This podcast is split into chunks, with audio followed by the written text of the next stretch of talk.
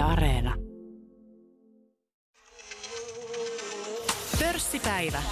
Toimittajana Mikko Jylhä. Yle Puhe. Tänään pörssipäivässä vieraana rahoituksen professori Vesa Puttonen Aalto-yliopistosta. Tervetuloa. Kiitos. Puhutaan ajankohtaisista markkinateemoista sekä poikasi Tatun kanssa tekemästänne satasivuisesta julkaisusta Vastuullinen sijoittaminen teoriassa ja käytännössä. Toi kirja ilmestyi aiemmin tänä syksynä, mutta huomioon tähän alkuun, että kun Vesan kanssa tapaamme, niin eletään viikon 50 alkua. Ja ennen kuin mennään tuohon kirjaanne, niin kysyn inflaatiosta. Se on tämän vuoden tällaisia keskeisimpiä teemoja. Ennen kuin tähän keskusteluun lähdettiin, niin huomasin, että tilastokeskukseltakin on tullut uusia rätinkejä tästä ja, ja tota, kuluttajahintojen vuosimuutos Suomessa marraskuussa 3,7 prosenttia, lokakuussa 3,2 prosenttia. Ja tota, inflaation nousun aiheutti muun muassa polttonesteiden kallistuminen. Mitä rahoituksen professori ajattelee nyt näistä inflaatioluvusta, mitä ollaan tänä H2 aikana saatu? No ne on suhteellisen korkeita, erityisen korkeita on Yhdysvalloissa, missä puhutaan 5-6 prosentista vähän kuukaudesta riippuen. Selvästi, selvästi siis päälle sen tavoitellun lähes kahden prosentin inflaation. Mikä on keskuspankkien mandaatti? Euroopassa pyritään siihen, että inflaatio olisi se lähes 2 prosenttia. Yhdysvalloissa on keskuspankki ollut tämä niin sanottu duaalimandaatti, eli sekä inflaatio samoin lähes 2 prosenttia, että sitten työllisyysmandaatti. No, minkä takia otan nämä keskuspankit esille, niin, niin rehellisyyden nimissä hyvä muistaa. Meillähän on kaikki on nyt mielikuvia siitä, että nyt inflaatio lähtee nousuun ja joku sanoo, että se räjähtää joku sanoo, että se, se on tämmöistä temporari, niin kuin sanottiin Yhdysvalloissa keskuspankki, mutta nyt keskuspankki sanoi, että se ei ehkä olekaan niin temporari väliaikaista. Euroopassa edelleen vielä sanotaan, että se on väliaikaista. Muutetaanko sitä nyt sitten muutaman päivän päästä tulevassa kokouksessa? Niin, keskuspankit on tässä kehittäjän roolissa ja myös meille tavallisille sekä kenelle tahansa kuluttajalle että vaikka rahoituksen professorille hyvä muistutus, että kun keskuspankit ovat pyrkineet siihen noin kahteen prosenttiin kaikki nämä vuodet, useat vuodet jo, niin inflaatio on ollut selvästi alle sen kahden. Eli keskuspankit ovat epäonnistuneet pyrkimyksissä saada inflaatio lähelle 2 prosenttia. Inflaatio on ollut prosentti Euroopassa allekin. Ja keskuspankit itse ovat systemaattisesti ennustaneet, että seuraavana vuonna inflaatio lähtee lähelle sitä 2 prosenttia ja systemaattisesti ovat olleet väärässä. En tässä mitenkään niin irvaile keskuspankille, pyydän vaan muistuttamaan sitä, että jopa heille, jotka on siis varmasti maailman informoiduimpia toimijoita markkinoille, niin heille sen ennustaminen on ollut tavattoman vaikeaa. Ja he ovat siinä mielessä erilaisia toimijoita kuin kuka tahansa meistä, niin he pystyvät myös itse vaikuttamaan siihen nostamalla, laskemalla ohjauskorkoa erilaisilla obligaatio-osto-ohjelmilla, niin heille inflaation ennustaminen on käytännössä ollut mahdotonta, niin miten he tässä vaiheessa nyt sitten osaisivat ennustaa? No totta kai meillähän syntyy aina se mielikuva, että tänään me osataan ennustaa tulevaisuutta. Se liittyy kaikkeen taloudelliseen ennustamiseen. Jälkikäteen yleisesti havaitaan, että se ennustaminen on ollut hyvin vaikeaa. Eli tällä hetkellä sanon vaan, että inflaation ennustaminen on hyvin vaikeaa. No sitä tietenkin pörssipäivässä on syytä pohtia, että miten sitten sijoittaja asemoituu tähän maisemaan, missä eletään. Otetaan tämä Norjan öljyfandi, mikä on teilläkin tässä kirjassa mainittu, tässä satasivuisessa, mistä tänään puhutaan. Me kirja lähdetään siitä öljyfondista siinä mielessä, että Norjan öljyrahasto Hesarissahan oli muutama viikko sitten iso juttu, kahden sivun iso juttu, missä oltiin hirveän ollensia siitä, että saatiin heidän vastuullisuusottaja kommentoimaan muun muassa suomalaisia yhtiöitä. Lähdemme siinä kirjassa siitä sen takia, että se on aika kontroversiaalinen esimerkki vastuullisesta sijoittamisesta. Norjan öljyrahasto, se tuhat miljardia, se raha on kertynyt öljytuotannosta. Ja Norja valtiona kertoo, että he aikoo satsata öljytuotantoon jatkossa enemmän. Ja sitten samalla näillä rahoilla, mitä he sijoittaa, he käy neuvomassa muita valtioita ja muita yrityksiä, miten pitäisi toimia vastuullisesti. Nyt jos miettii tuota öljyfandia, niin heillä varmaan on niin maailman paras analyysi käytössä. Todennäköisesti. Niin miten he asemoituu tässä, tässä, tässä maisemassa, missä no, Mikä on esimerkiksi osakepaino on liikkunut jossain siellä 70, reilun 70 prosentin tasolla? Joo, he lähtee ymmärtääkseni, siis, se me tiedetään, että he lähtee siitä, että ei nyt ihan all in, mutta lähes kaikki varoista on osakkeissa. No sitten on myöskin vähän kiinteistöissä. Ja tämä on vaan hyvä, niin kuin, vaikka se on Norjan yllyrahasto, se on tuhat miljardia, mutta se on yhdenlainen tapa ajatella sitten myöskin niin, että kun sulla sitten on, oot pitkäaikainen sijoittaja A ja B, niin kun sä omistat lähinnä osakkeita, niin sulla on kaiken näköisiä osakkeita. Joku niistä yhtiöistä kärsii inflaatiosta ja joku hyötyy inflaatiosta. Ja pitkällä juoksulla sitten niin yrityksissä tapahtuu sitä sopeutumista. Yritykset pystyvät sopeuttamaan toimintaansa. Mitä ikinä maailmassa tapahtuukaan, inflaatio on yksi asia, yksi on erilaiset kaikki muut kriisit. On, tulee sotia siellä täällä, tulee koronostoa, tulee devalvaatiota, kaikki, kaikkia muuta. Niin sitten kun sä oot riittävästi hajauttanut ja yritykset sopeuttaa toimenpiteet, to, pystyy tekemään sopeuttavia toimenpiteitä, niin pitkällä juoksulla sitten osakkeenomistajana sä saat parempaa tuottoa kuin mistään muista sijoitusluokista. Mutta että he ei ole lähtenyt mitään justerauksia tekemään nyt tämän inflaatiokehityksen takia. Näin. En, ainakaan itse nähnyt. Siis pitkäaikainen sijoittaja lähtee siitä, että sitten ollaan, niillä mennään mitä on valittu. Okei, okei. Mut hei, Sano sen verran tähän, että, yes. että nyt tuntuu aina houkutukselta, että nyt jos katsoo vaikka uutisia, että inflaation nousussa, niin tuntuu siltä, että pitäisi jotain tehdä. Hyvä osakkeesijoittajana hyvä muistaa se, että jos mä omistan nyt sitten UPM osakkeita tai mä omistan Nokian osakkeita, niin mähän voin ajatella henkisesti niin ja nukkua yöni rauhassa, koska se on se UPM-johto ja Nokian johto, joka sitten reagoi vaikka inflaatioon tai johonkin muihin, toi, kuin mitä maailmassa sitten tapahtuukin. Se on heidän tehtävänsä. Mun ei osakkeenomistajana oikeastaan tarvi, eikö sitä kun katsoo, niin kannatakaan reagoida. Ainakaan yritetään hötkyillä tässä lyhyellä aikavälillä. Semmoinen juttu tähän liittyen, että tämä palkkainflaatio. Käsitykseni mukaan noin joka neljäs suomalainen on töissä julkisella sektorilla – Mäkin teen julkista palvelua tässä. Ja tota, yli 600 000 ihmistä julkisella sektorilla töissä. No nyt sitten, tota, eikö tämä aika vaikea yhtälö, kun mietitään tulevia palkankorotuksia? Julkinen talous on vaikeuksissa jo nyt. Velkaa otettu rajusti. Ja jos pitäisi tehdä palkankorotuksia, jotka pysyvät inflaation kelkassa, niin eikö tämä ole hankala yhtälö? Joo, ehdottoman hankala. Hyvin hankala. Ja nyt eihän me itse asiassa ole edes tässä pisteessä oltaisi, ellei me oltaisi keksitty tämmöistä ainakin lyhyellä aikavälillä ikään kuin ikiliikkujalta vaikuttavaa ratkaisua tuossa finanssikriisistä lähtien. Ja nyt ollaan otettu lisää kierroksia tässä keskuspankin rahoituksessa. Eli nyt valtiot, Suomikin elää yli, yli, yli varojensa joka vuosi, välillä enemmän, välillä vähemmän. Pitkällä juoksulla tiedetään se, että meidän ikäluokat on, on nyt siirtymässä suuret ikäluokat eläkkeelle, syntyvyys on romahtanut, julkinen talous on kaiken kaikkiaan niin kuin isoissa isoissa paineissa – mutta meidän korot on hyvin alhaalla, koska nyt on sovittu, että keskuspankit rahoittavat tämän meidän jatkuna velkaantumisen. Ja näillä rahoilla me pysytään sitten maksamaan muun muassa julkisen sektorin palkkoja. Minäkin olen yliopistossa töissä yliopistosäätiössä. Virallisesti se on yksityinen säätiö, mutta meidän rahat käytännössä tulee tietysti myöskin valtiolta. Ja samassa, samassa vineessä ollaan.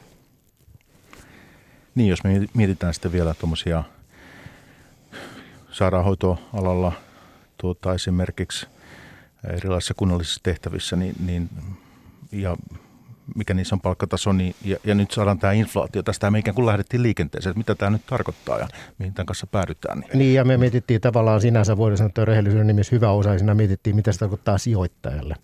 Mutta tietysti oikeasti niin, niin sijoittajalle se on sitten ehkä hyvä tai huono uutinen, keskimäärin se on huono uutinen, johtuen siitä, että jos mietitään nyt sitten, että mihin pitäisi sijoittaa, jos inflaatio tästä lähtee nousemaan – niin mietitään ensiksi sitä, että miten me ollaan tähän tultu.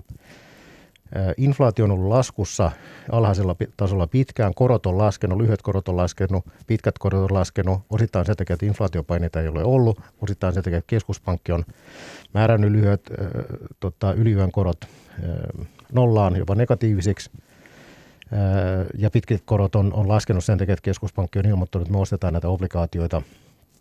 Tämä on johtanut siihen, että kun kaikkien sijoitusluokkien arvo perustuu tulevaisuuden kassavirtoihin, niiden diskontattuun nykyarvoon, niin no pankkitili on sellainen, että sen arvohan on se, mikä se tänään on, että sitä ei tarvitse diskontata, mutta sitten obligaatio, 10 vuoden obligaatio, niin sehän diskontataan sitten 10 vuoden päästä, mitä saadaan kassavirtaa, kuponkikorkoja ja sitten se nimellisarvo sieltä. Niin kun korot on laskenut, niin obligaatioiden hinnat on noussut. Samoin on tapahtunut osakkeille, samoin on tapahtunut kiinteistölle, samoin on tapahtunut metsälle, samoin on tapahtunut kaikille varallisuuserille, joista tulee kassavirtaa tulevina vuosina. Erityisesti sellaisille, puhutaan kasviosakkeista, jossa se iso kassavirtaodotus on siellä useiden vuosien päässä, kun diskonttokorko laskee, niin näiden arvo moninkertaistuu. Nyt jos me mennään toiseen suuntaan, niin tarkoittaa sitä, että keskimäärin kaikkien varallisuuserien arvot laskevat. Eli voittajaa on, voittajia ei keskimäärin ole. Mutta tämä on taas sijoittajan tämmöistä Pankki, pankki, pankkiosakkeet. Pankkiosakkeet, no joo, tietysti no se lähtee siitä, että jos korot nousee, niin tavallaan niin lainamarginaaleja pystytään vähän leventämään, koska nyt kun korot on nollassa, niin tavallaan ne, ne on, on, niin kuin, niin on tänne lattia, koska korot, talletuskorot ei oikein voi mennä negatiiviseksi juurikaan. Mutta on tätä sijoittajan äh, tota, päänsärkyä, joka on kuitenkin niin tämmöistä first world problem, niin niin luksusongelma, että saanko nyt jatkossa paljonko lisää tuottoa vai jouduko hetkittäin jopa lyhyellä aikavälillä kärsimään sitä, että mun, mun miljoonasalkku tippuu vaikka 5 prosenttia. Aito inflaatio-ongelma on nimenomaan niin kuin viittasit. Mitä inflaatio on? On, että elinkustannukset nousee. Sitähän inflaatio mittaa. Ja henkilö, millä menee nyt sitten lämmityskustannuksiin, polttoainekustannuksiin, niin kuin välttämättömiin menoihin, ruoka, jos, jos näiden hinnat nousee, jos on palkka on kiinteä, jos on kaksi tonnia kuussa, niin se on yksinkertaisesti todella niin kuin, niin kuin pienituloiset kärsivät tästä suhteessa selvästi enemmän. Et hyväosaiset kyllä kestävät nousevan inflaation. Ja se, että nyt sitten, voitaisiinko me ajatella, että tämä inflaatio on sitten ulospääsy tästä velkavuoresta, näistä kaikista veloista, mitä Euroopassa on. Puhutaan velan monetisoinnista sitten myös. Keskuspankki ostaa ja laittaa tämmöisiä pitkiä duraatioita niille, pitkäkestoisia 50 vuotta. Periaatteessa näin. nyt sanotaanko tähän sun tärkeä, tärkeä huomio, mikä jää huomiotta – Osittain sen takia, että esimerkiksi keskuspankit teistä nyt aktiivisesti tuo esille, eikä sitä oikein poliitikotkaan tuo aktiivisesti esille, että miksi me ollaan tämmöisessä tilanteessa. Me nyt yritetään vähän koko ajan, että ennen kuin katsotaan eteenpäin, katsotaan vähän peräpeiliin, ei edes nyt minnekään 1900-luvulle, vaan ihan siis niin kuin finanssikriisistä lähtien. Kysymys on, miten tästä eteenpäin. Niin finanssikriisistä lähtien, sehän oli siis globaali kriisi – Edellinen vastaava kriisi on, tapahtui 30-luvulla. Eli siis vertaansa vailla. Öljykriisi, teknokupla, kaikki muut, ne oli suhteessa siihen niin kuin, vähän liioitellen pyöristysvirheitä. Finanssikriisi oli aito globaali ongelma. Se ratkaistiin, tai siitä päästiin eteenpäin niin kuin erilaisilla toimenpiteillä, ja muun muassa isossa roolissa oli keskuspankit, jotka ryhtyivät sitten tukemaan markkinoita – ja ostamaan, puhuttiin näistä QE-ohjelmista, siis määrällisestä elvytyksestä. Yhdysvalloissa lähdettiin ensin liikkeelle, sitten Euroopassa seurattiin, Japanissa on tehty sitä jo pidempään. Eli keskuspankit lähtivät pelastamaan markkinoita. Ja markkinatan tuli pelastetuksi. Sitten meillä Euroopassa, jos muistetaan, tuli 2011-2012 eurokriisi, iso kriisi. Oli sovittu, että mikään eurovaltio ei ajaudu maksukyvyttömäksi, ja sitten Kreikka näitä kuitenkin tapahtui, oli, ongelma – tämmöisestä spilloverista siitä, että, että mitä tapahtuu sitten Portugalilla, mitä tapahtuu Espanjalle, mitä tapahtuu Italialle. Ja tavallaan oli, oli todella iso, oli kriisi. Hämmentävällä tavalla, hämmentävällä tavalla, kun Euroopan komissio ja, ja Euroopan keskuspankki löysi sitten jonkunnäköisiä teakouluja, että sitten päästiin eteenpäin. Itsekin muistan joskus katsoa, että nyt on semmoinen tilanne, että tästä on, ei enää voi keksiä semmoista kania hatusta, miten tässä päästään eteenpäin. Niinpä vaan päästiin. Mutta kun te, viime vuonna Olli Reenin kanssa yhdessä tilaisuudessa puhuttiin, niin, niin hän muistutti siitä, että, että, että kyllä löytyy aina joku kani hatusta, mutta, mutta ei silloin viikonlopun aikana, kun oli tehtävä sitten siellä Euroopan päättävissä elimissä, oli tehtävä keksiä joku keino, jotta maanantaina, kun rahoitusmarkkinat avautuvat, niin ne voivat avautua. Niin piti keksiä joku poliittinen keino. Eihän siinä tietenkään niin yön tohinoissa tehty semmoisia päätöksiä, jotka olisi niin pitkä, välttämättä pitkällä aikavälillä kestäviä rat- ratkaisuja, joissa on niin kuin luonteva tapa sitten päästä ikään kuin taas semmoiseen vanhaan normaaliin. ne oli tämmöisiä välttämättömiä, hyvinkin, hyvinkin innovatiivisia ratkaisuja, joiden kanssa me eletään tänä päivänä. Niitä ei ehditty ratkaista, niitä ei ehditty oikeastaan edes yrittää ratkaista, kun tuli päälle koronakriisi. Ja koronakriisi taas pakotti keskuspankit niin kuin entistä kovemmalla volyymilla elvyttämään. Ja nyt sitten tässä ollaan. Me ei ole siis tässä tilanteessa sen takia, että me oltaisiin haluttu tämmöiseen tilanteeseen, eikä sen takia, että jollakin olisi se resepti, mistä tästä ulos kätevästi päästäisiin se inflaatio voi olla yksi semmoinen keino, se kestää jumalattoman pitkään. Ja sitten siinä on semmoinen niin kuin iso, iso ongelma on se, että jos taas luontevasti kaikki odottaa, että korot niin se normalisoituu, korkoja nostetaan Yhdysvalloissa, sitten merkkejä onkin, ää, niin nyt kun korot on ollut nollassa, niin valtiot on velkaantunut ennennäkemättömälle tasolle, yritykset on velkaantunut, kotitaloudet on velkaantunut, että maailman valtioiden – yritysten ja kototalouksien velat on tällä hetkellä 370 000 miljardia. Se on aika iso summa rahaa. Mihin sitä pystyy vertaamaan? No oikeastaan mihinkään, koska se on niin summa rahaa, että siihen menee nollat, menee sekaisin, tulee nolla sokeus. Mutta verrataan sitä vaikka siihen, että kun tämä on 370 000 miljardia, maailman bruttokansantuote on 90 000 miljardia. Tällaista koskaan aikaisemmin ei ole ollut, joka johtaa siihen, ettei meillä ole kykyä nostaa korkoja, koska sitä velkaa on niin paljon, että, ja siihen ihan lyöllä matematiikka, jos sulla on 100 miljardia velkaa, niin yksi prosentti lisää ää, tota, korkokustannusta tarkoittaa miljardi. 5 prosenttia tarkoittaa 5 miljardia. Ja sitten kun sitä velkaa on, Italia on usein esillä, kun sitä on sitten 3000 miljardia, niin se on niin paljon rahaa, että valtion budjetista, kun olet sitten, vaikka otetaan Suomen, mikä nyt helpommin hahmotetaan, budjetti on osuusluokkaa 60 miljardia, niin siitä kun ottaa sitä vaikka 5 miljardia lisää, lisää kuluja, jos se pitäisi jostakin säästää, niin ei semmoista säästökohdetta oikein löydetä, koska meillä on julkinen sektori niin isossa roolissa.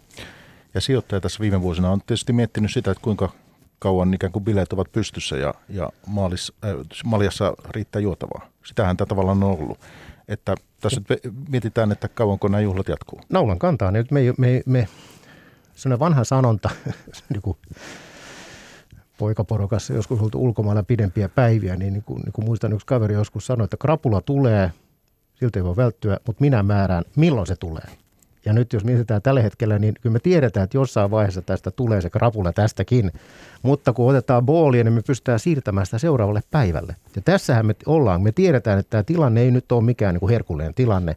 Mutta kun me ei haluta ottaa sitä krapulaa tänään tai sitä, sitä kriisiä tänään. Ja sitten jos lähtee kesken kaiken leikistä pois, niin jää niistä tuotoista paitsi. Sitä tietysti sijoittaja sitten miettii. että jos olisi 2018 lopussa droppi, huolestutti monia ja tultiin vähän alas ja muuta. Siitä on nyt sitten se kolme vuotta. Juuri näin ja tämä on niin hermostuttavaa aika ollut monessa mielessä, joskin tietysti muistutan, että mä oon nyt niin pitkään itsekin ollut, kun 93 väittelin – niin siitä lähtien tullut seurattua markkinoita, itse ollut mukanakin markkinoilla. Kyllä tämä aina hermostu, hermostumisen aiheita riittää. Tavallaan siinä mielessä tuntuu nyt, että on hermostumisen aiheita ja ri, aina niitä löytyy. Ne vaan aina helposti unohtuu ja jotenkin tuntuu, että tämä nyt hetkinen, tämä hetkinen tilanne on erityisen haastava. Tähän sellainen hyvä vanha vanha sanonta sieltä 90-luvulta jo, ellei vaan vanhempi, että don't fight the Fed, eli älä taistele keskuspankkia vastaan.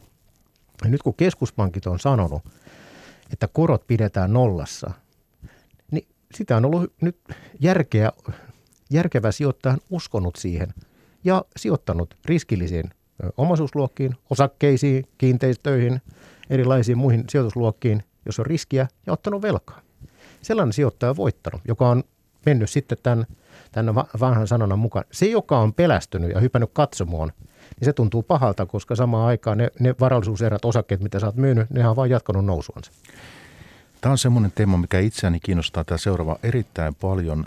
Meidän ei välttämättä tarvitse nyt tässä keskustelussa nyt tähän syventyä. Meillä on tämä ESG-juttu ja kaikkea, mutta et voit toki sanoa ajatuksessa mielenkiinnolla kuuntelee. Se on se, että kun nyt ollaan tässä nollakorkomaassa ollut, oltu pitkään, niin mitä tar- tarkoittaa yhteiskunnille, koska osa – Hyväosaiset ovat pystyneet tästä hyötymään, ottamaan sitä velkaa, sijoittamaan niihin kiinteistöihin ja osakemarkkinoilla kaikkea, mutta sitten on iso joukko ihmisiä, jotka ei näistä juhlista, tota, ei ole, ei ole sisäänpääs, ollut, sisäänpääsylippu ollut näihin kekkereihin, tsempaloihin, niin tota, jäänyt syrjään tästä vaurastumisesta. ja nyt tulee tätä inflaatio vielä, niin mitä tämä jatkossa tarkoittaa 2020-luvulla yhteiskunnille Euroopassa? Tämä on minusta hirveän mielenkiintoinen teema, tämän seuraukset, mutta toki jos haluat kommentoida jotakin sanoa, niin kaiken mokomin, mutta en odota, että me nyt käyttäisimme tähän nyt valtavasti aikaa tänään. No yritän aina muistuttaa itseäni siitä, että rahoituksen opettajana on tavallaan niin kuin ilo saada olla kiinnostunut erilaisista asioista ja tavallaan rahoitussa liittyy niin kaikkiin maailman asioihin. Ja sen takia mä tykkäänkin rahoituksesta, että se liittyy valtion rahoitukseen, yritysten rahoitukseen, sijoittajia ja kaikkea muuta. Mutta tietysti aina muistuttaa itseäni siitä, että se, että mä tulen seuraavaksi pörssikursseja, niin ei tee minusta niin kuin kaikkien erikoista asiantuntijaa. Että aina yrittää niin kuin pitäytyä siihen, mitä nyt jotenkin oma, se kohtuullisen suppea kuitenkin ekspertiisi, mitä se on, ettei lähde viisastelemaan muita asioita.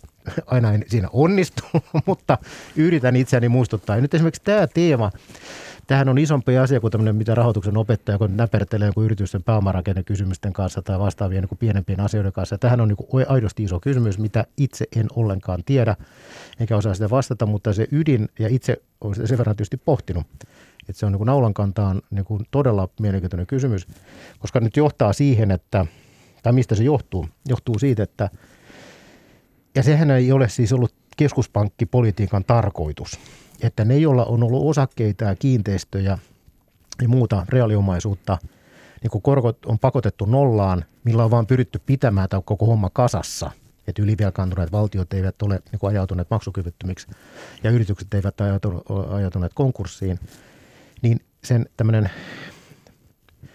unintended consequence, joka on niin englanninkielinen sana, joka siis varmaan suomeksi tämmöinen niin mikä se nyt olisi, tämmöinen heijastusvaikutus, mitä ei ole tarkoitettu tapahtuvaksi, mutta silti ei ollut voinut välttyä, on, että erilaisten varallisuusarvojen erien arvot on nyt noussut, joka tarkoittanut sitä, että varallisuuserot ovat merkittävästi kasvaneet.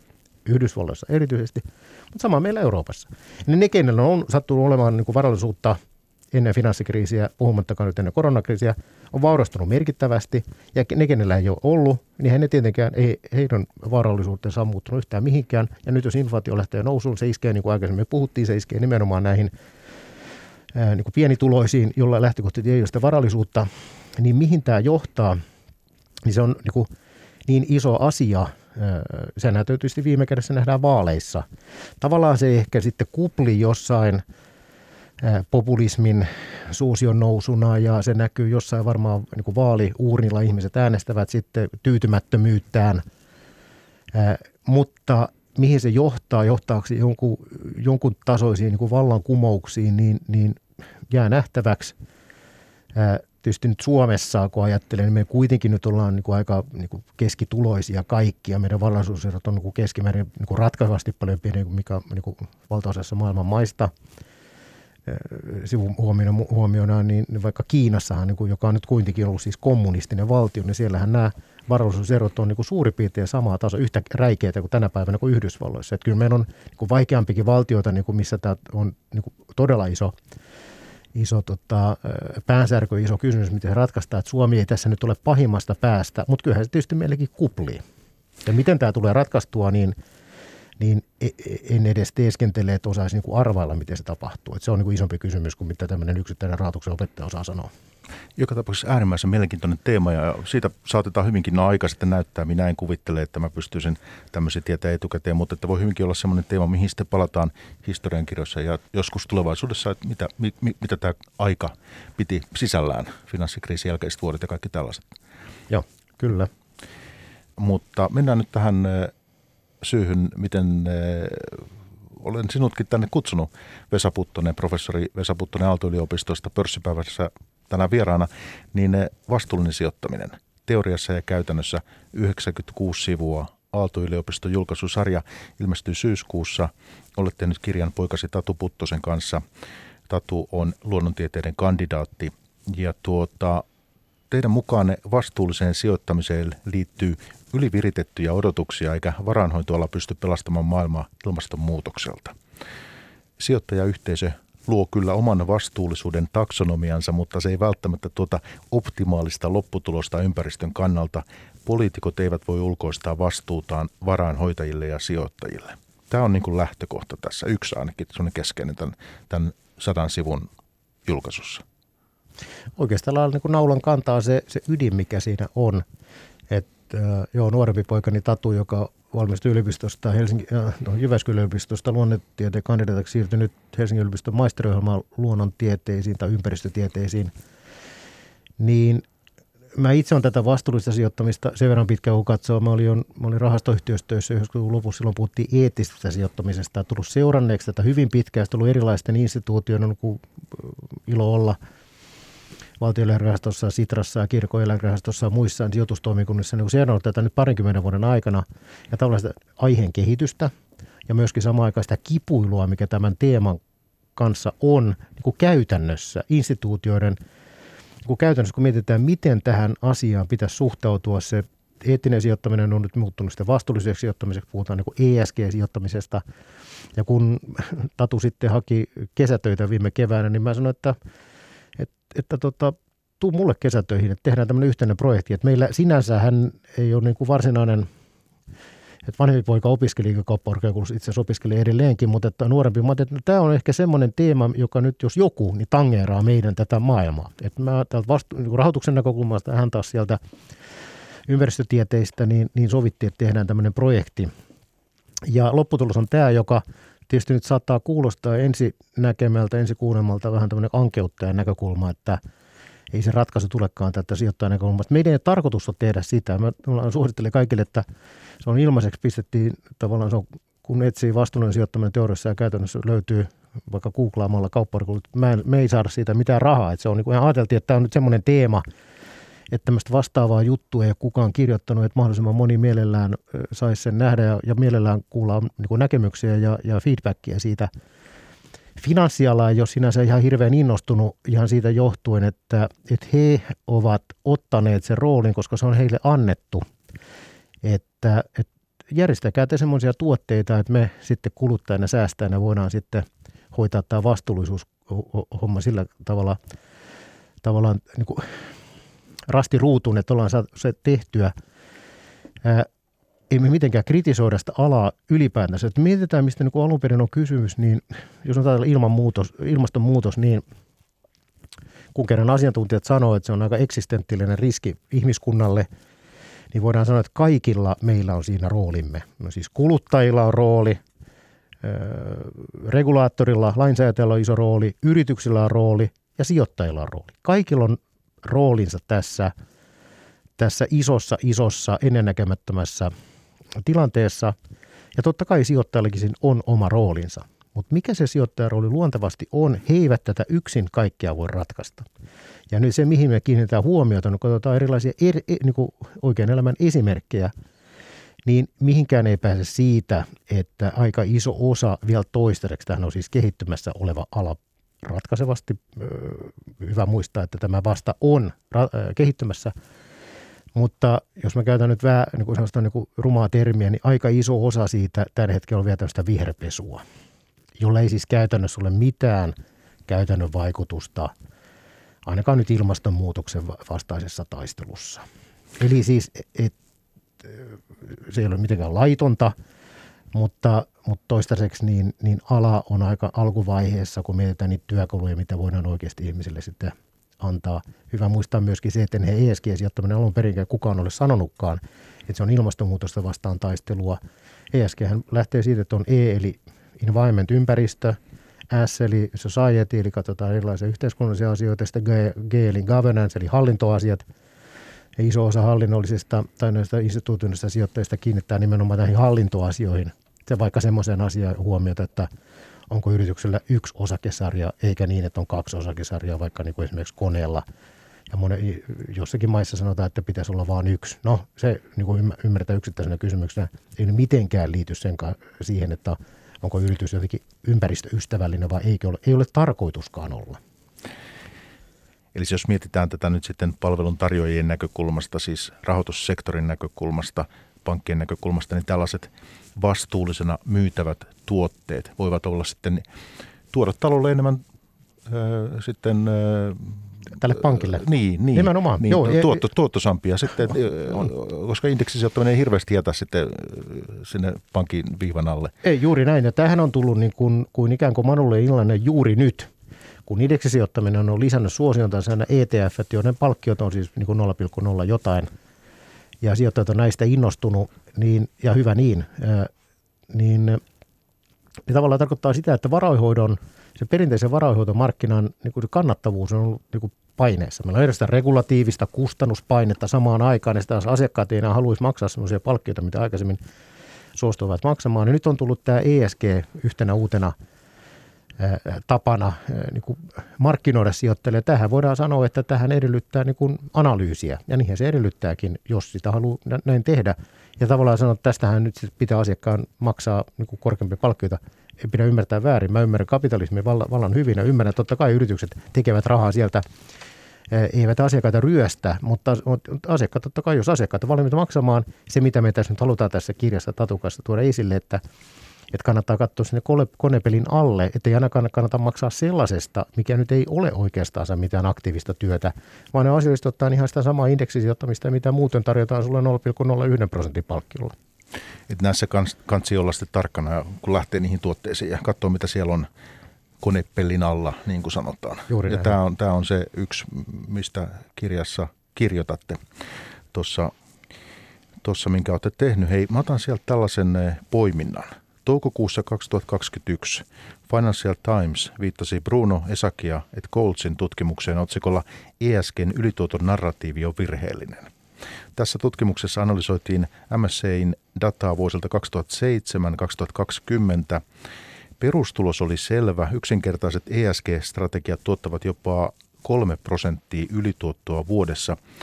Tarkempi analyysi kuitenkin osoitti, että rahoituskirjallisuudessa perinteisesti huomioitujen faktoreiden yrityskoko, value, momentum ja niin edelleen huomioimisen jälkeen ESGn tuottama ylituotto kutistui nollaan.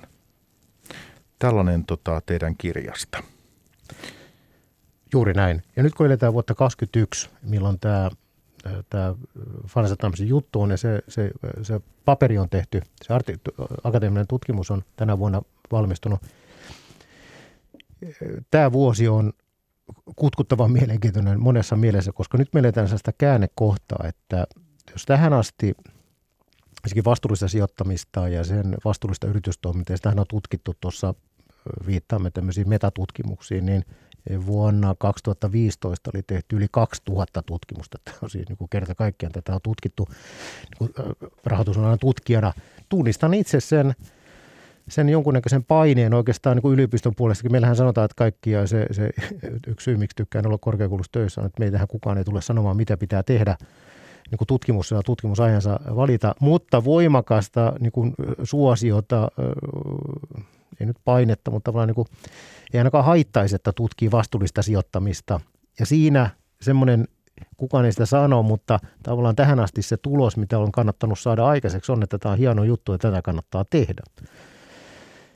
No, nyt tänä vuonna ensimmäistä kertaa niin on tullut useita niin kuin vakuuttavista, hyvistä yliopistoista, hyvien tutkijoiden, tunnustettujen tutkijoiden tutkimuksia niin kuin markkinoille, jotka osoittaa, että tämä on ollut aikamoinen nyt viime vuodet niin kuin poikkeustilanne markkinoille. Tähän, tähän ESG on tullut niin satoja miljardeja ihan uutta pääomaa, joka on tietysti allokoitunut sitten näihin ESG-yrityksiin, ESG-rahastojen kautta.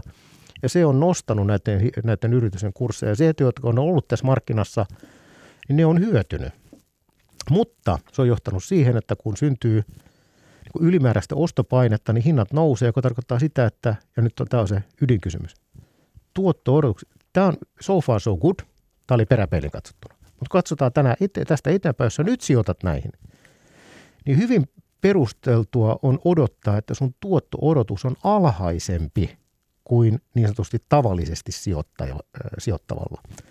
Ja tämä on iso kysymys, koska tähän asti on ollut, niin kuin rahastot on voinut markkinoida itseänsä, että tämä tuottaa paremmin ja tässä on ehkä pienempää riskiä. Meillä on kirjoja Suomestakin julkaistu, jotka sanoo, että, että tämä vastuullinen sijoittaminen tuottaa paremmin pienemmällä riskillä ja muutat samaan aikaan maailmaa paremmaksi.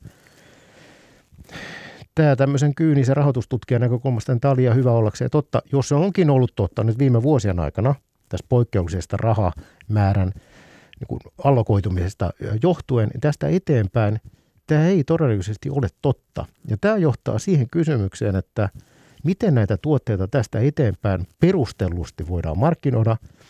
Voin sanoa, että vastuullista ei olisi markkinoida näitä tuotteita parempi tuottoisena, pienempi riskisinä ja niin, että pystytään muuttamaan, puhutaan vastuullisuudesta. Meneekö sitten niin ylimainonnan puolelle, jopa, jopa harhaanjohtava markkinoinnin puolelle, on vähän määritelmä kysymys.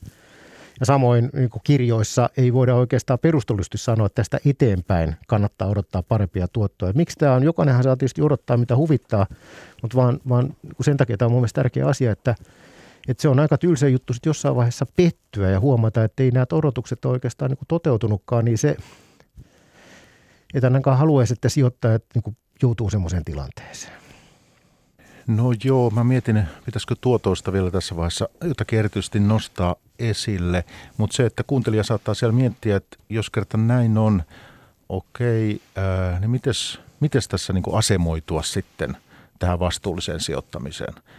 Että mikä olisi viisas tapa, tapa tota sen kanssa operoida, koska tekin viittaatte tuossa, että erilaisia reittauksia on sitten joka junaa ja joka lähtöön – että melkein niin monta kuin on tekijääkin.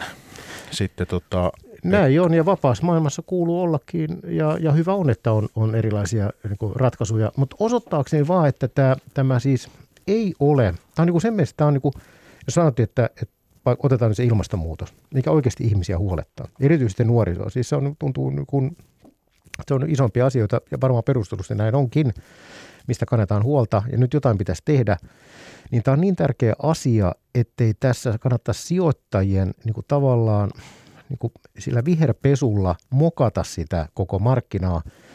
Että tämä asiahan on oikeasti paljon monimutkaisempi kuin millaisena se tällä hetkellä sijoittajille myydään. Sijoittajille myydään pakettina, valmiiksi pureskelulla pakettina, pistetään rahastoon nimike, että ESG ja sanotaan, että tässä on vastuullista ja me ollaan ratkaistu tämä ongelma sen puolesta. Mä en halua, että ihmiset, ja jos, jos joku tykkää tällä tavalla tämä homma hoituu, niin hyvä niin. Mutta jos mietitään, niin ihan esimerkkinä tämä on oikeasti vaikea kysymys. Ihan tuore esimerkki viime viikolta Ruotsin Dagens Industri muistutti siitä, että Wärtsilä, meille rakas yritys, joka moni sijoittaa Wärtsilään sen takia, että Wärtsilä on, on laivojen uusiutuvan moottoriteknologian ilmeisesti maailman kärkiyrityksen, ellei jopa karkiyritys. Nyt laivoja tehdään vähempi päästöisiksi, niin Wärtsilä tekee sitä ja tekee hyvää bisnestä. Wärtsilä on myös akkuteknologiassa mukana, liittyy tähän, tähän ilmastonmuutokseen. Ja Wärtsilä koetaan nimenomaan, moni sijoittaa Wärtsilää sen takia, että se on vastuullinen yritys. Viime viikolla Dagens Industri niin julkisti sen, että, että ruotsalainen eläkerahasto Sunde, AP-fonden – on pistänyt Wärtsilän mustalle listalle sen takia, että Wärtsilä toimittaa potkureita amerikkalaiselle ase sukellusveneteollisuudelle. No sillä ruotsalaisella eläkesäätiöllä he näyttää olevan tämmöinen kriteeristö ja heillä on ihan oikeus se tehdä – meikäläisestä näkökulmasta, suomalaisesta näkökulmasta tuntuu vaan, niin kuin, että no hetkinen, että tähän nimenomaan on hyvä yritys, mutta tavallaan osoitus siitä ristiriitaisuudesta, siitä monimutkaisuudesta, mikä liittyy ihan yksittäiseen yhtiöön. Toinen näkee Wärtsilän hyvänä yhtiönä, toisen näkee sen huonona yhtiönä. No nyt tästä päästään siitä, että no mitä voi tehdä. No jokainen meistä, meillä on oma käsitys, että Mikko, sulla on oma käsitys sitä, että onko Wärtsilä vastuullinen vai ei onko UPM vastuullinen vai mikä yritys on, ja sulla on oma käsitys, mikä on vastuullisuutta kaiken kaikkiaan. Ja mistä asiasta sä oot kiinnostunut, onko se ilmastonmuutoksesta vai onko se, onko se tota, nimenomaan kiinnostunut yrityksen hallinnosta vai siitä, vaikka nyt otetaan ihan yksittäisiä esimerkkejä tästä societystä, että jos mitä Facebook, joka nyt tuntuu, että se ei ole nyt tullut ympäristöön, niin se on aika kärki, kärki se on markkina-arvo niin iso ja se on aika kärkiyrityksiä kaikissa näissä ESG-rahastoissa. Joku voi sanoa, että Facebook on ilmeisesti mahdollistanut Venäjän sotkeutumisen Amerikan vaaleihin. Ja, ja jos mietitään nyt tätä sosiaalista mediaa, kaiken kaikkiaan tuntuu sitä, että siitä on niin kaiken näköisiä mielenterveysongelmia, mitä syntyy nuorisolle niin kuin mitä en, enemmässä määrin. Onko tämä nyt sitten jotenkin hyväksyttävää? Tämä ei liity ilmastonmuutokseen ollenkaan, mutta onko se muuten hyväksyttävää? Joku sanoi, että tätä mä nimenomaan haluan olla tukemassa. Niin me jokainen oikeastaan sitten tehdään se oma päätöksemme ja sillä perusteella sijoitetaan sitten itse semmoisiin yrityksiin, jotka on niin meidän näkökulmasta vastuullisia. Se, että nyt finanssiala tekee sen, finanssiala tietenkin tekee sen, ellei kukaan muu sitä halua eikä näe sitä vaivaa, niin se antaa sulle valmiiksi pureksittuja ratkaisuja. Ja jos se sulle maistuu, hyvä, Mutta jos sä haluat oikeasti tietää, mihin sun rahat on mennyt, sitten sun pitää tehdä oikeasti itse se päätös. Ja katsoa sinne kolmepelinalle ja tehdä töitä. Mutta semmoiset puheet, että ikään kuin sijoittamalla vastuullisesti voi tehdä ylituottoa, niin semmoiset ainakin kannattaa nyt sitten unohtaa. No ne kannattaa nyt 2021 unohtaa. Joo, just. Ja mikäpä olisi talousohjelma ilman Milton Friedmania, eikö näin? Niin äh, nimittäin äh, hän on myös mukana tässä teidän kirjassa. Pohdit sitä, että mikä on, tai pohditte sitä, että mikä on tuota, äh, sitten niin yrityksen paikka, asema, tehtävä yhteiskunnassa. Joo, pohdimme. No tuo osuus on nimenomaan mun kirjoittama, eli se oli niin kuin, mä haluaisin ottaa sen esille sen takia, että, että hän liittyy teidän vastuullisuuteen aika niin kuin, äh, elimellisesti. Ja kun nyt palasin sitten siihen 70-luvun ihan alun Friedmanin kirjoituksiin, niin itse asiassa miten ajankohtainen se Miltonin varsinainen kirjoitus onkaan tänä päivänä. Ja se lähdetään siitä, että meillähän helposti niin kuin unohtuu tämmöinen yhteiskunnan työjärjestys, että mikä on kenenkin tehtävä, ja yritykselle sälytetään semmoisiakin ikään kuin vastuita, mitä heille ei oikeastaan varsinaisesti kuulu. Tästä oli se, nyt se suomalainen esimerkki, oli pääministeri Marin, kun UPM oli sulkemassa tämä, oliko se Jämsän tehdasta, ne sanoi, että UPM ei toimi yhteiskunta vastuullisesti, niin no, jos olisi itse pääministeri, niin olisi voinut hyvin todeta samalla tavalla, mutta no, niin kuin poliittisista syistä. Mutta jos mietitään oikeasti, niin eihän, mikä se yrityksen yhteiskuntavastuu on? Sehän on se Friipanin kysymys. Että mikä on yritys? Ei yritys ole, siellä on erilaisia sidosryhmiä, joista yksi on yrityksen johto, siellä on osakkeenomistajat, siellä on työntekijät. Ei yrityksellä ole omaa sielua. Ja sitten mietitään, että keneltä me odotetaan jotakin sellaista, jotakin enemmän kuin mihin se yhtiö on alun perin luotu – niin me luodaan helposti sellaisia niin valheellisia niin kuin ennakko-odotuksia, että yritykset tekevät jotain semmoistakin, mihin ei alun perin ole niin kuin rakennettu. Että ei yrityksen johdon tehtävä, sehän, sehän on, yrityksen hallitus on palkannut sen sinne tekemään yritykselle hyvää tulosta. Se tehdään tietenkin kaikkien lakien ja sääntöjen niin kuin rajoissa, mutta sen jälkeen se yrityksen johto palkitaan siitä – jos yrityksen johtoa palkitaan siitä, että se tekee pitkällä aikavälillä yrityksen osakkeomista hyvää tulosta, niin ei siltä yrityksen johdolta kannata mitään muuta odottaakaan. Se, että jos yrityksen johto itse sitten laihattaa hyvän tekeväisyyttä tai tekee vapaaehtoistyötä tai jotain muuta, niin kuin Friedman tuossa ottaa esille, se on taas ihan kokonaan oma kysymyksensä yrityksen johtoon tällaisessa roolissa. Osakkeenomistajat on sijoittanut se pääomansa, niillä olisi mahdollisuus sijoittaa johonkin muihin, pistää ne pääomansa johonkin muihin yhtiöihin, että toivoo, että siellä tehdään sille pääomalle mahdollisimman hyvää, hyvää tuottoa. Yritys noudattaa sitten sääntöjä, lakeja, maksaa veronsa, mutta sen yli ei yritykseltä kannata odottaa mitään. Se on, niin kuin, se on kohtuutonta.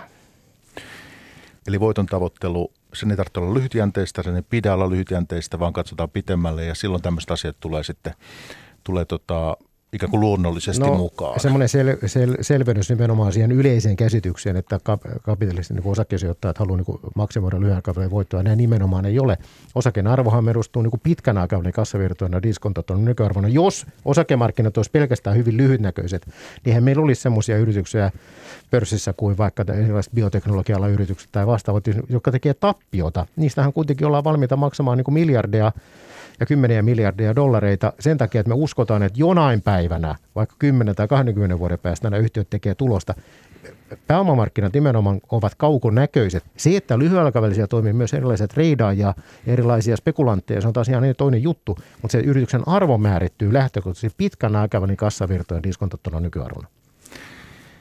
No vastuullinen sijoittaminen teoriassa ja käytännössä olette tehnyt tämän satasivuisen kirjan. Mitä erityisesti vielä olisi syytä tästä nostaa nyt tähän keskusteluun, koska sitten tietysti julkaisun lukemalla, niin, niin se on sitten se keino, mutta että noin niin kuin radion kuuntelijan näkökulmasta, niin mitä haluaisit nostaa? Yksi ehkä, mikä tässä itselle tulee mieleen, on se, että miten vastuullisuuspäätökset sitten kuitenkin pohjaa hyvin pitkälle sen sijoittajan oman käsitykseen. Että se, että se on sen aika keskeinen.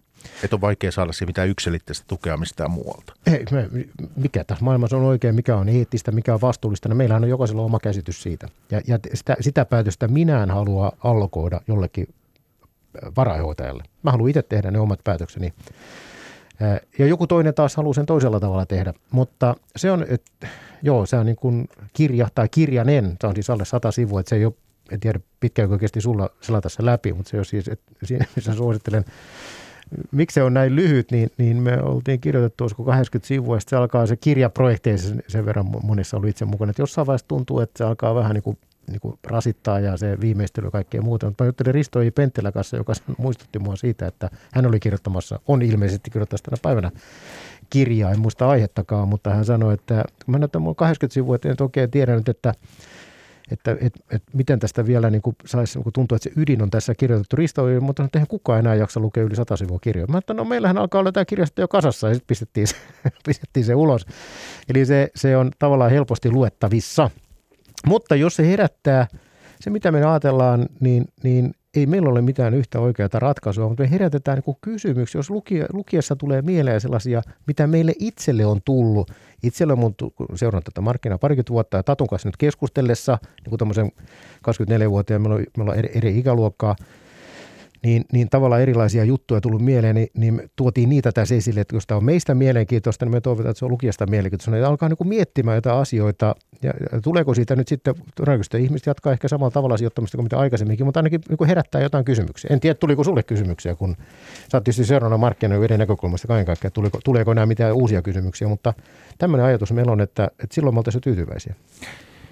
Joo, itse olen tähän vastuullisuuskysymyksiin eh, ehkä Pidän toisaalta niitä äärimmäisen luontevana osana siitä ikään kuin yrityksen toimintaa, koska tässä on paljon sellaista, mikä on, mistä on pakko pitää viisasti ja jotenkin pitkäjänteisesti huolta, koska muuten se on, toiminta käy hankalaksi. Tämä on yksi niin kuin semmoinen, mitä ajattelen.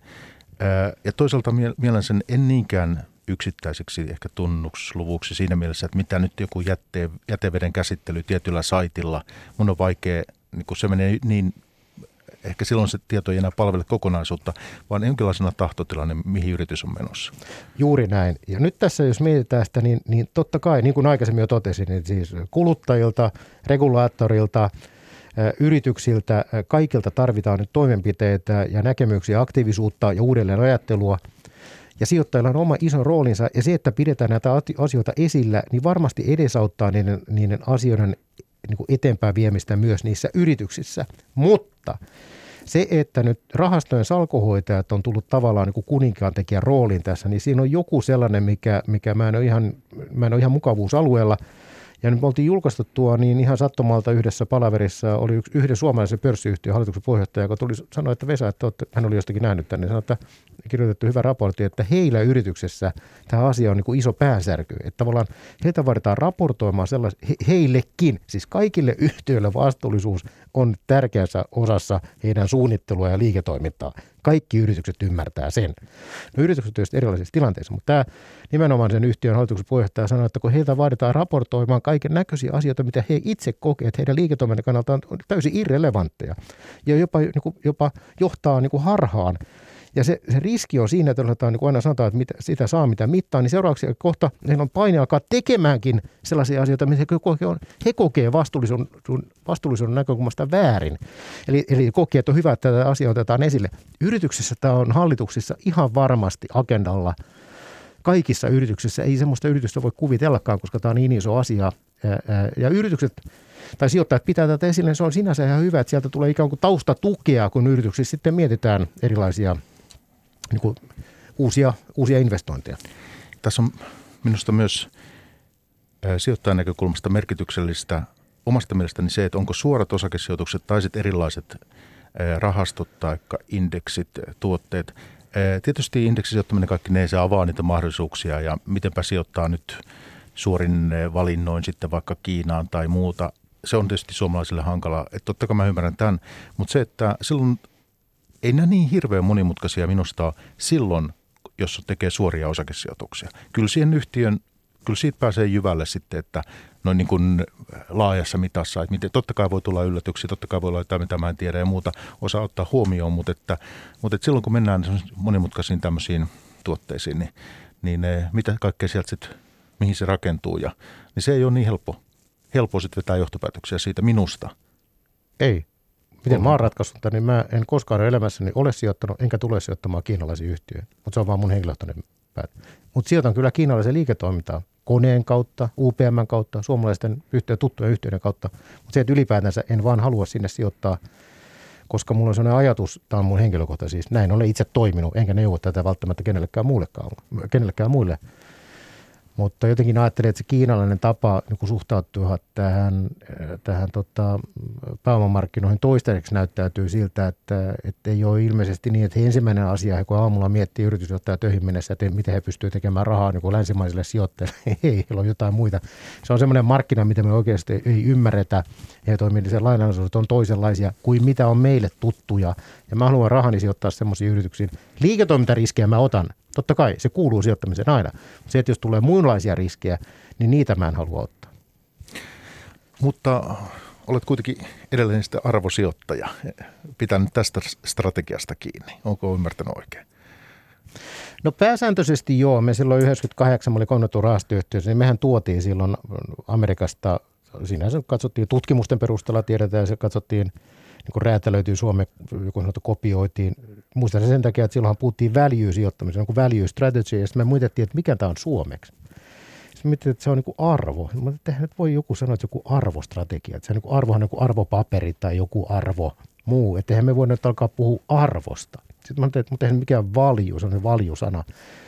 Sitten mä ajattelin, että aletaan nyt vaan käyttää sitä arvostrategiaa, arvoyhtiötä ja määriteltiin se. Ja tavallaan tänä päivänä aika yleisesti käytetty tätä arvoa suomeksi, että siitä lähdettiin ja sillä ollaan niin kuin pääsääntöisesti mennyt. Totta kai sitä tulee sijoittua myös erilaisiin muihin niin kuin, niin kuin höysteeksi, ettei pelkästään arvostrategia, mutta kyllä ne muodostaa niin kuin salkun niin kuin kivijalan, niin kuin sanotaan, ja ihan hyvin se on mennyt. Ei se ole niin seksikästä välillä, mutta jonnekin oikein huonona aikoina niin tuntuu ihan hyvältäkin, että ei ole niin seksikäisessä strategiassa mukana.